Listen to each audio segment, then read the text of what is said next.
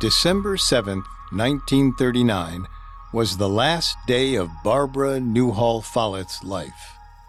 At least it was as far as we know.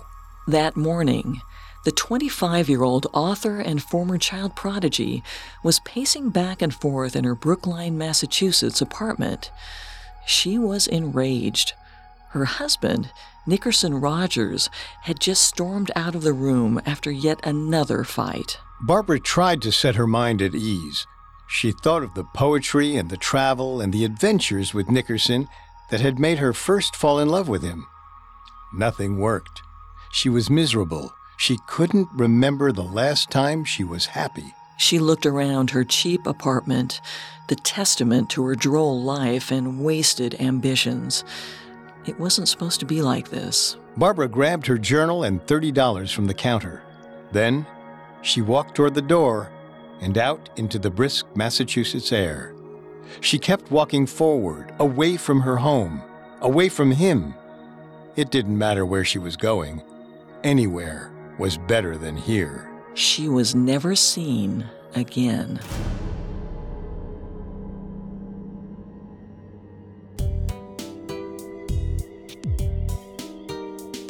Hi, I'm Molly. And I'm Richard. Welcome to Gone, a Parcast original. Every other Monday, we examine mysterious disappearances and the theories they spawned.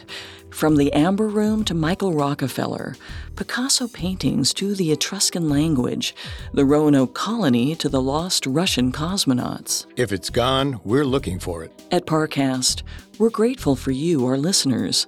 You allow us to do what we love. Let us know how we're doing.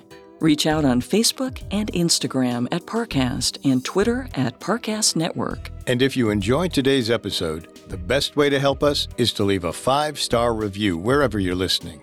It really does help. We also now have merchandise.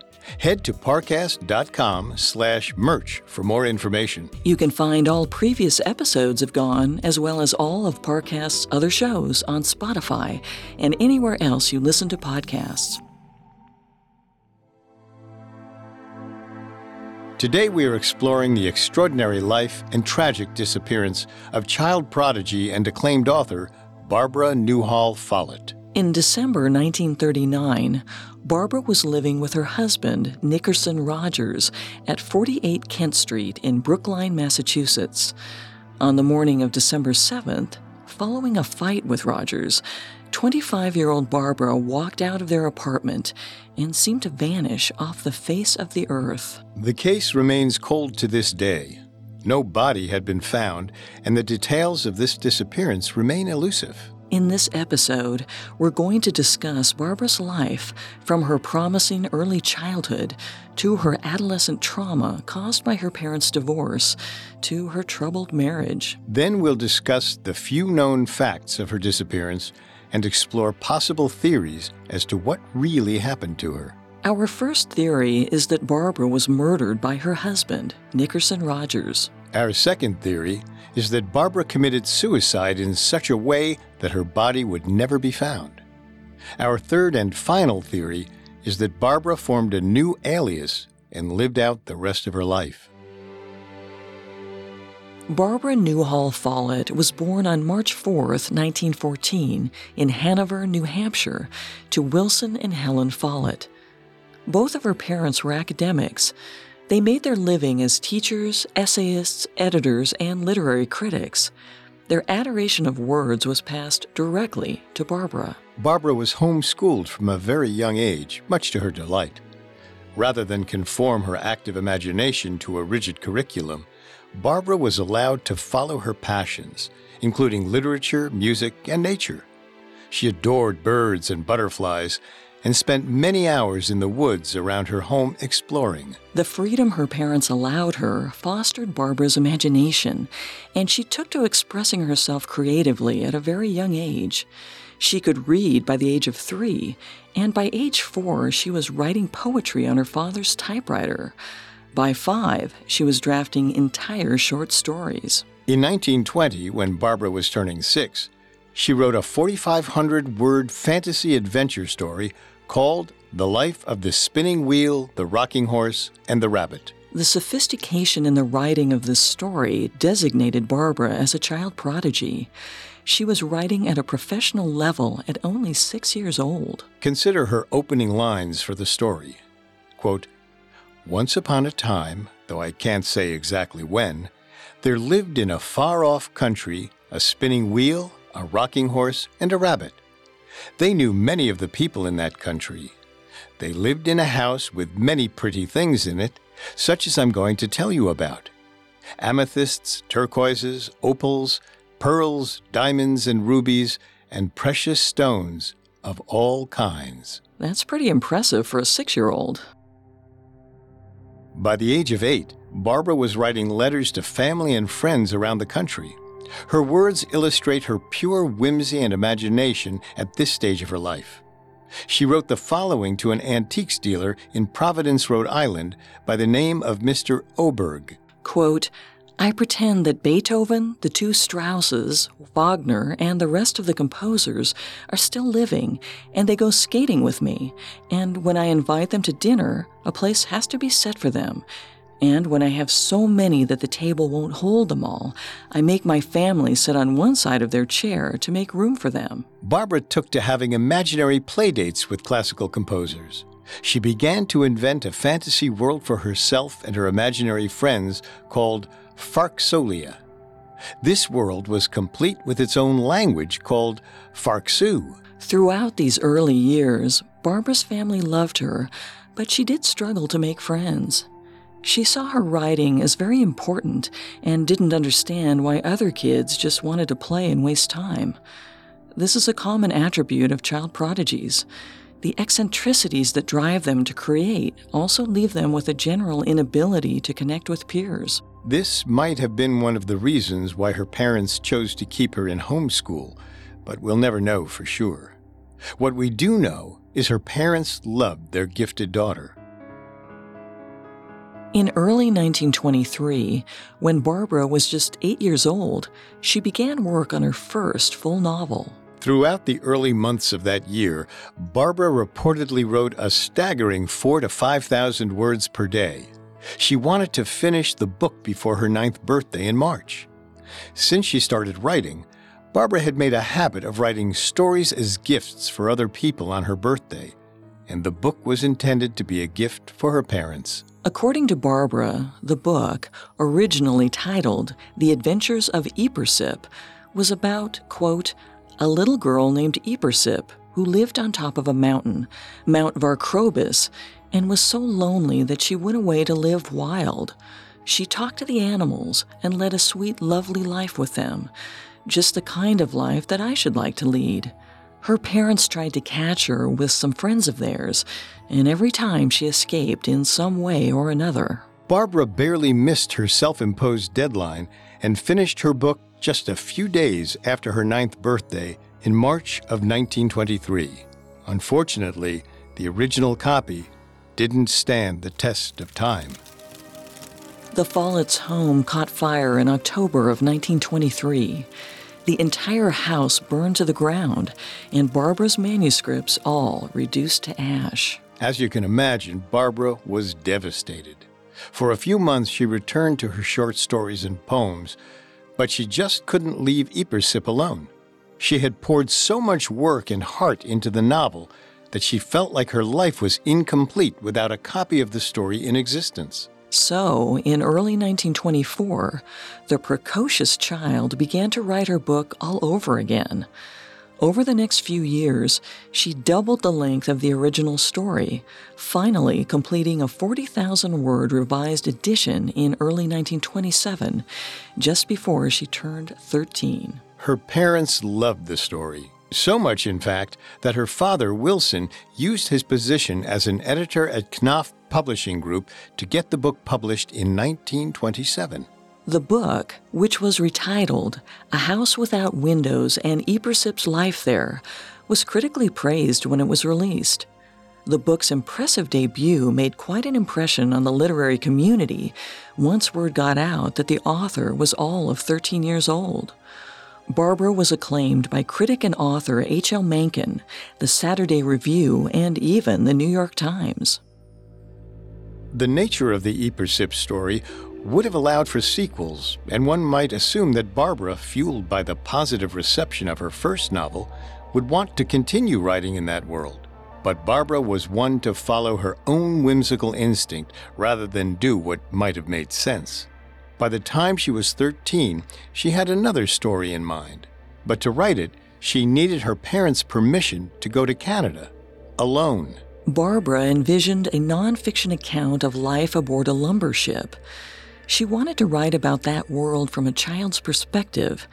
She pleaded with her parents for months before they finally agreed to let her go, albeit with a family friend to act as a chaperone. It's curious why neither of her parents opted to join her.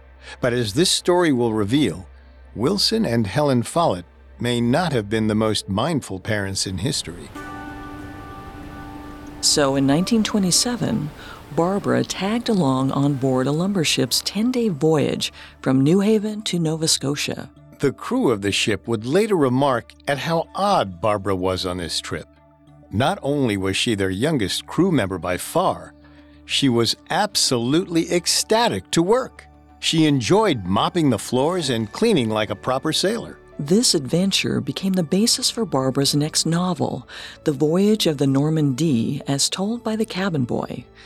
It was a mostly autobiographical account of her time aboard the ship. The book was published in 1928, just after Barbara's 14th birthday. Like her previous work, the book received critical acclaim and commercial success. Barbara had now published two successful novels by the age of 14.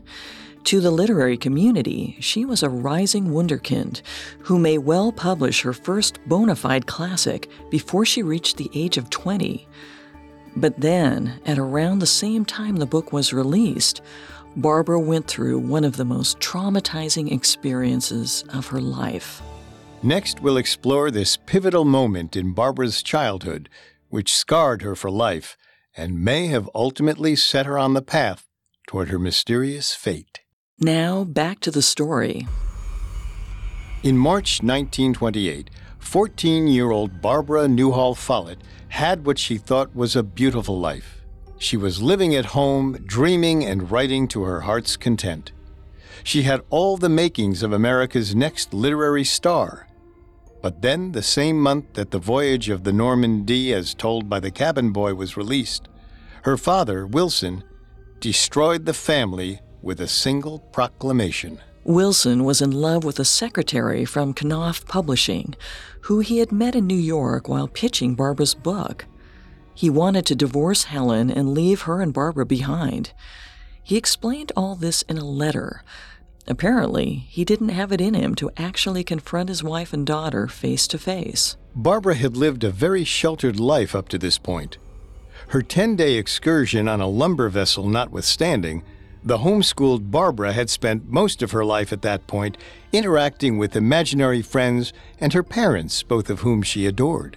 And now, just like that, her father had destroyed the family. Barbara's life changed overnight.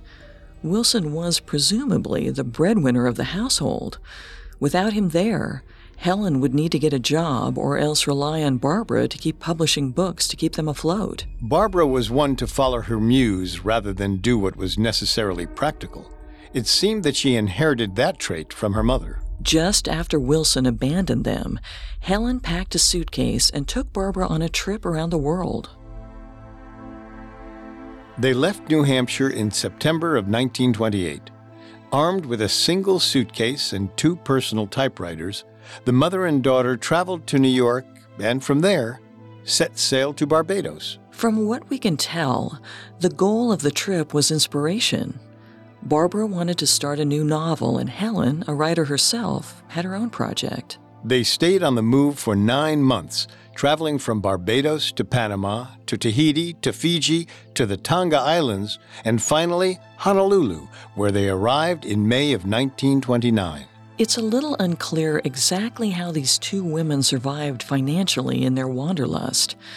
Neither of them had jobs, and the money from Barbara's book sales could only take them so far. Most historians believe they made friends with the locals along the way who were able to support and feed them. Others hypothesized they sold magazines to pay for their expenses. Either way, money was very tight for these two women as they made their way around the world. This lack of financial stability was very jarring for Barbara and began to divide the mother and daughter as they regularly argued throughout the trip. From Hawaii, they made their way to Hoquiam, Washington, aboard a massive cargo schooner called Vigilant. It's not exactly clear why they chose Washington as their next destination, but the trip ended up having a massive impact on the 15 year old Barbara. It was on this fateful journey that Barbara became enamored with one of the sailors, a scruffy 25 year old by the name of Anderson. The two became fond of each other. As you can imagine, this didn't sit well at all with Helen. But her attempts to keep her daughter away from the man who was 10 years older only widened the rift between them. They fought more and more. After arriving in Washington, Helen and Barbara traveled down the West Coast to Pasadena. By that point, after nearly a year of traveling, the mother and daughter seemed to be tired of one another. Shortly after they arrived in Pasadena, Helen took Barbara to the home of her friends, Mrs. J. L. Brown and Miss Mildred Kennedy. Brown and Kennedy gave Helen money to return to Honolulu and finish her novel. Barbara stayed behind in the care of the two strangers. With both her parents gone, Barbara had to enroll in Pasadena Junior College to finish her education. Because of her homeschooling, this was the first time Barbara ever attended a public school. According to Barbara, she hated the institution of formal education with every fiber of her being. She called the school poisonous and struggled to make friends. By September of 1929, Barbara had enough and decided to run away. She decided she'd make her way to San Francisco, adopt a new name, get a job as a typist, and work on her next novel. Unfortunately, this master plan didn't come true. Barbara did make it to San Francisco, but she was reported as a runaway on September 19, 1929. According to local authorities, she tried to escape capture by jumping out of the rooming house window, but she was caught and detained. Many theorists believe this moment displays how Barbara responded to adversity. Barbara had lived a fairly privileged, secluded life prior to her parents' divorce. As a child, she could always escape into a fantasy realm of her own imagining. As an adult, that tendency manifested in a kind of avoidance. Barbara didn't face her problems head on. Instead, she ran. In fact, many believe this was a key ingredient to her disappearance years later. Helen was called back to California after word reached her of Barbara's attempt to run away.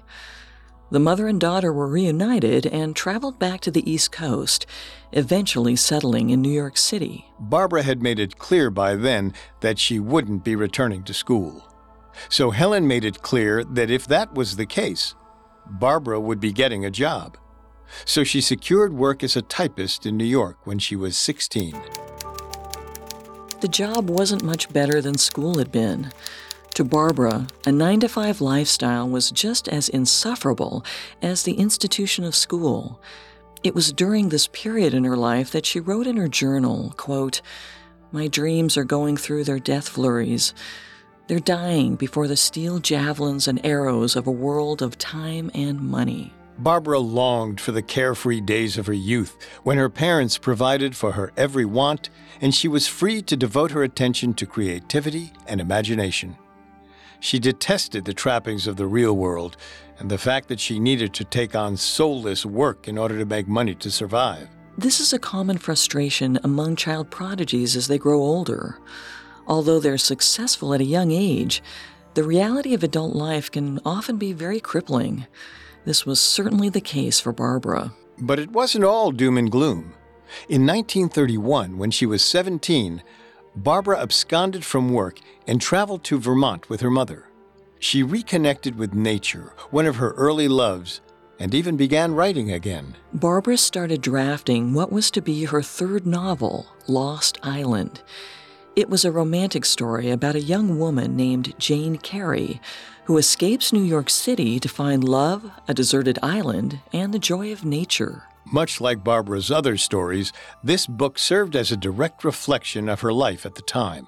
Trapped in a secretary job in New York City, she wanted nothing more than to wander the world once again. More than that, she wanted to connect and maybe even find love. We don't know the exact circumstances of how Barbara met Nickerson Rogers during that summer in Vermont.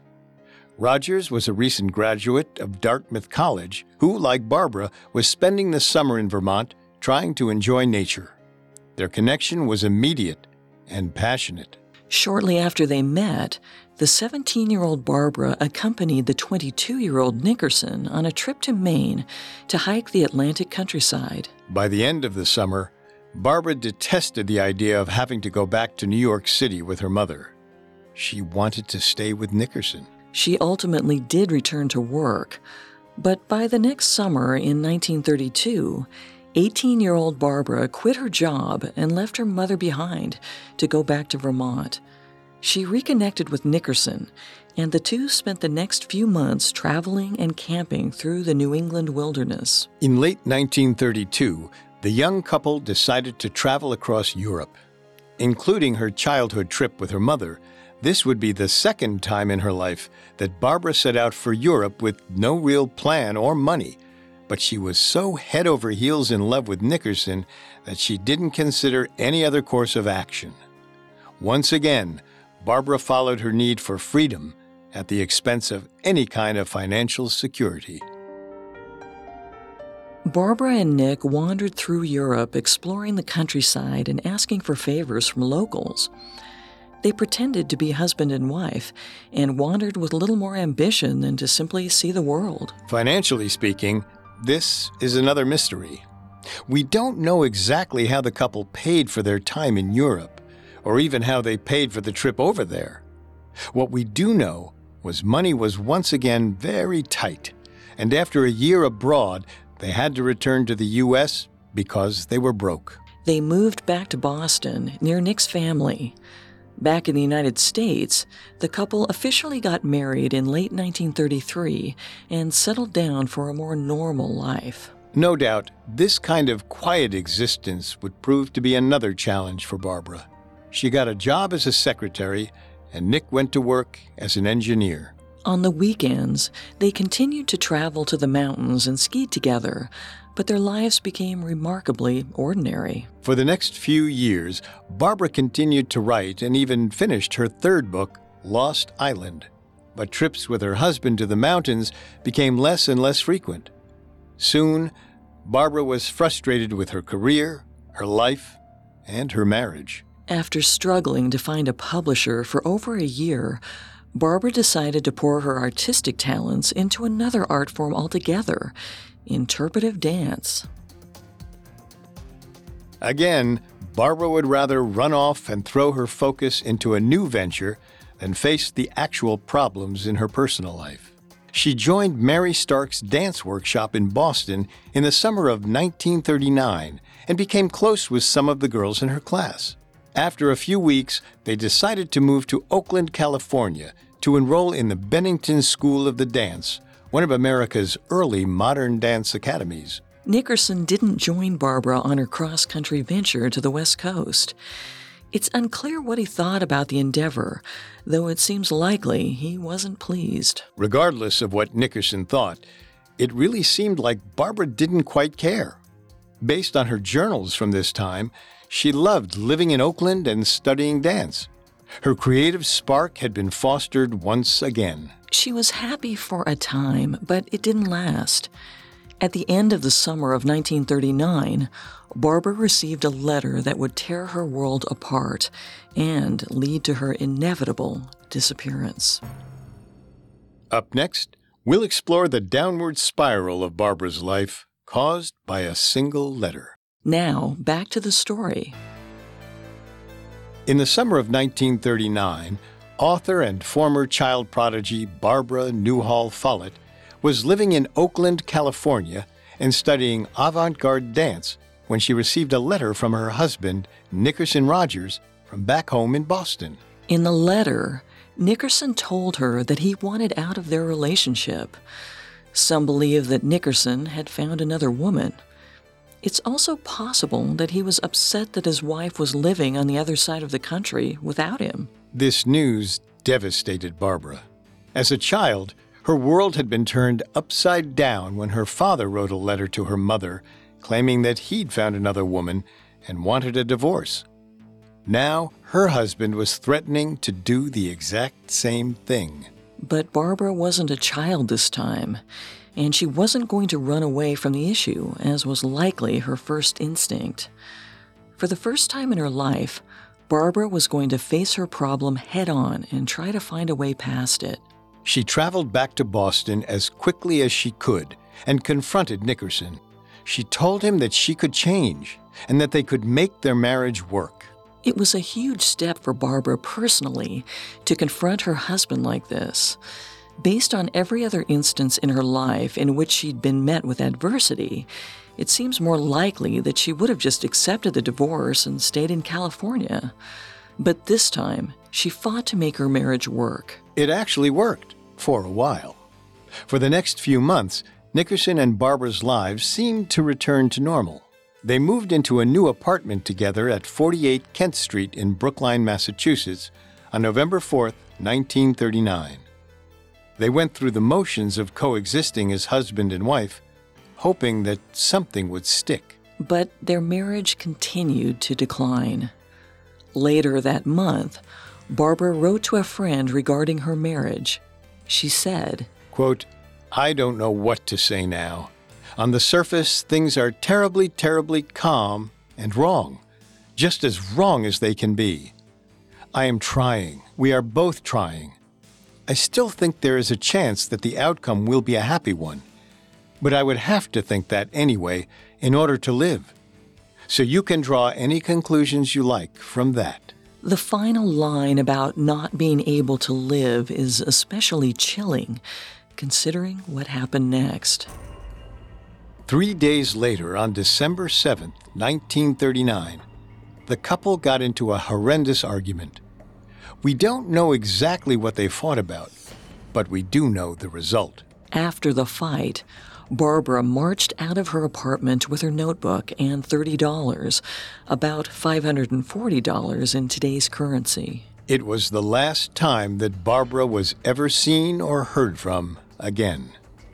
Despite her many letters to her friends over the years, she never made contact with any of them from that point on.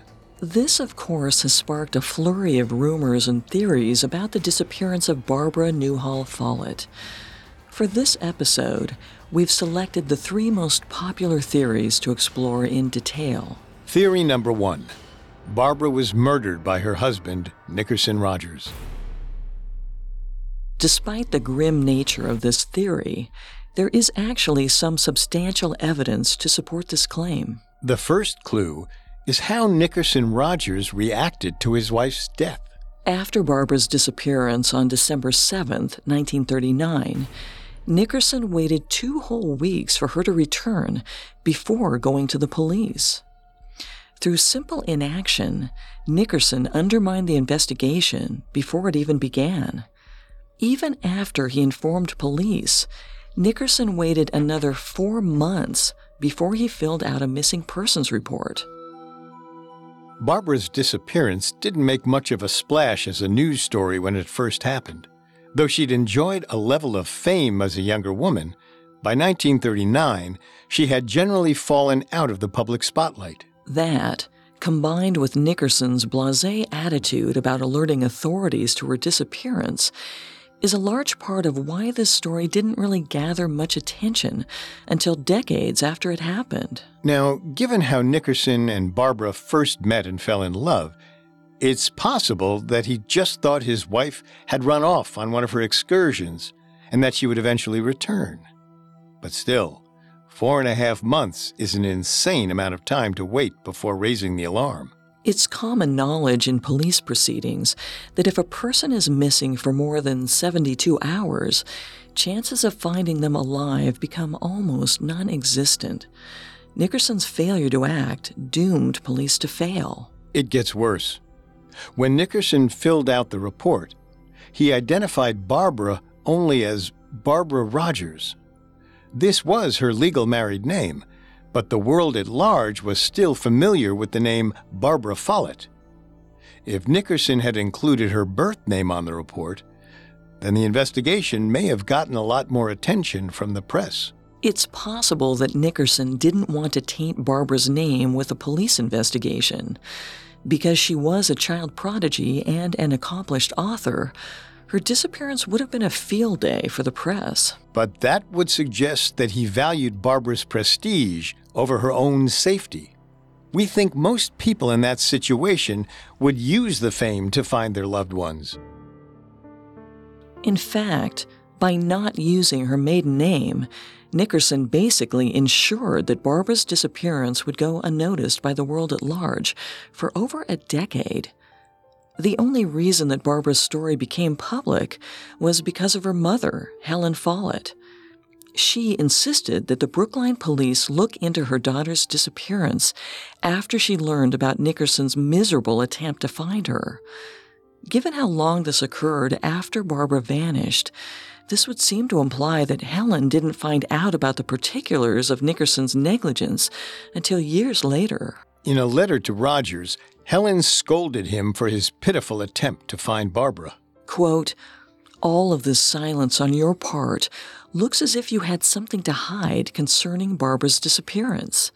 You cannot believe that I shall sit idle during my last few years and not make whatever effort I can to find out whether Bar is alive or dead. Helen died in 1970, and she went to her grave convinced that Nickerson knew more than he had told the police.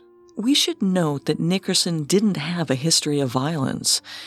In the hundreds of letters that Barbara wrote during their marriage, she never once indicated that she was afraid of him physically hurting her. But even if he didn't actually kill her, Nickerson's handling of the affair is likely the reason she's never been found.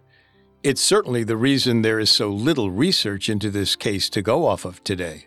Could it be possible that Nickerson's inaction was a deliberate attempt to hide a darker truth? Maybe he didn't kill Barbara, but he knew that Barbara had done herself in.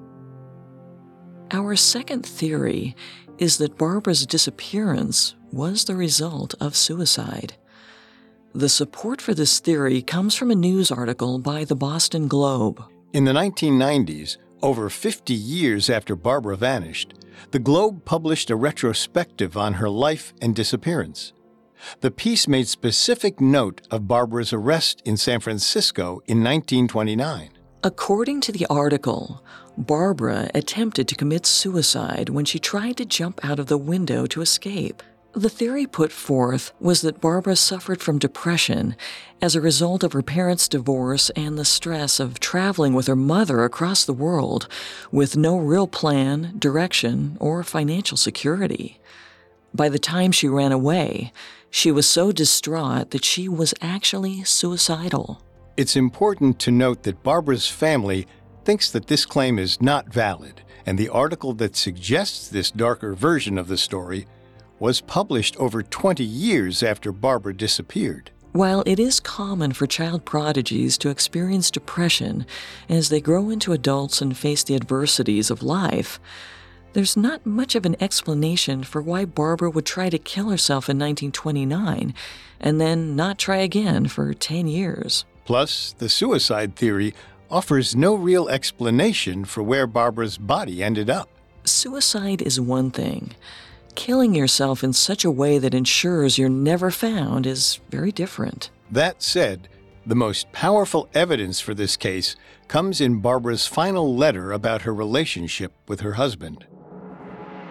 As we said before, she wrote, quote, I still think there is a chance that the outcome will be a happy one, but I would have to think that anyway in order to live. By confessing that she would not be able to live without her husband's love, Many theorists believe she was admitting to suicidal thoughts. Now, writing that you can't live without someone and actually committing suicide are two completely different things. And Barbara had a tendency to be very poetic and sometimes dramatic in her language. It's possible that this was an overstatement. While the line does reveal that Barbara was feeling depressed at this moment in her life, we don't think it proves that she was ready to commit suicide. This brings us to our final theory Barbara formed a new alias and lived out the rest of her life away from her husband and the pressures of being a child prodigy. The evidence for this theory can be seen throughout Barbara's life story. When her father revealed his affair to their family, her mother led her on a nine month long excursion to get away from everything. When Barbara felt trapped at Pasadena Junior College, she once again ran away.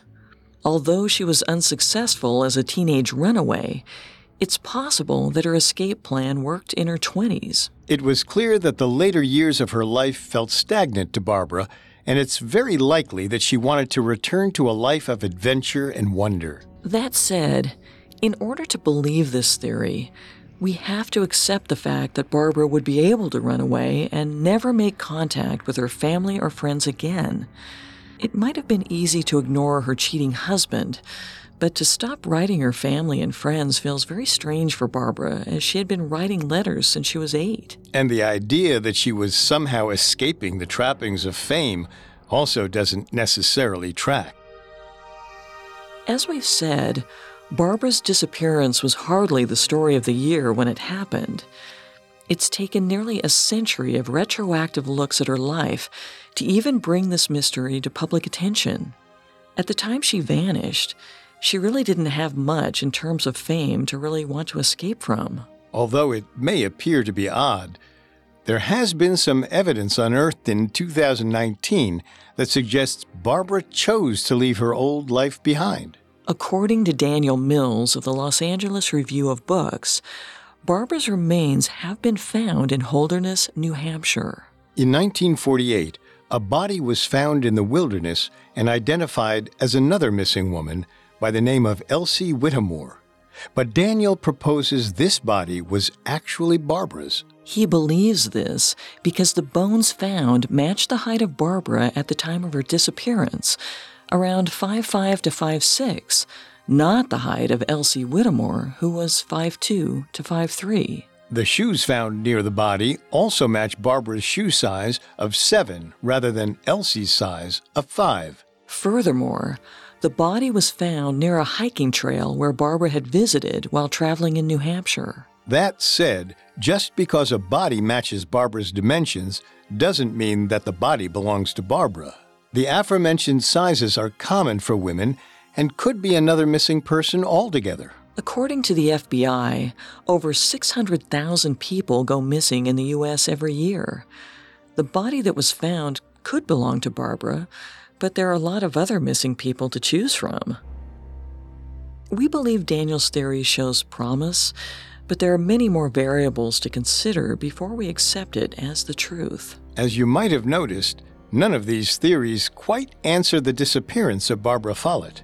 This is largely why the case remains unsolved to this day. After looking through all the facts, we believe that the most likely solution to Barbara's end is the final theory we discussed here today.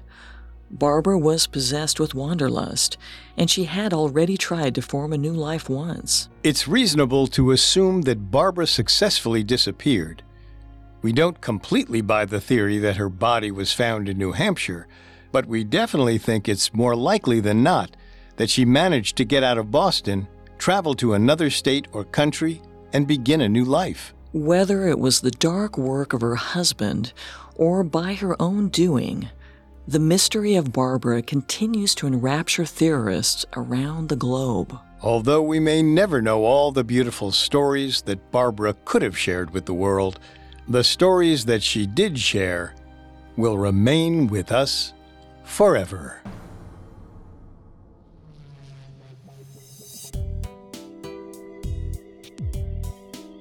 Thanks again for tuning in to Gone. We'll be back in two weeks with another episode. You can find all previous episodes of Gone, as well as all of Parcast's other shows on Spotify or anywhere else you listen to podcasts. Several of you have asked how to help us. If you enjoy the show, the best way to help is to leave a five star review. And don't forget to follow us on Facebook and Instagram at Parcast and Twitter at Parcast Network. We'll see you next time. Just because it's gone doesn't mean it can't be found. For more information on Barbara, amongst the many sources we used, we found the website Farksolia by Barbara's half nephew Stefan Cooke extremely helpful to our research. We highly encourage you take a look at the website as it even includes samples of Barbara's own handwriting. Gone was created by Max Cutler, is a production of Cutler Media, and is part of the Parcast Network. It is produced by Max and Ron Cutler, sound design by Paul Liebeskind, with production assistance by Ron Shapiro, Paul Mahler, Maggie Admire, and Carly Madden. This episode of Gone is written by Michael Allen Herman and stars Molly Brandenburg and Richard Rossner.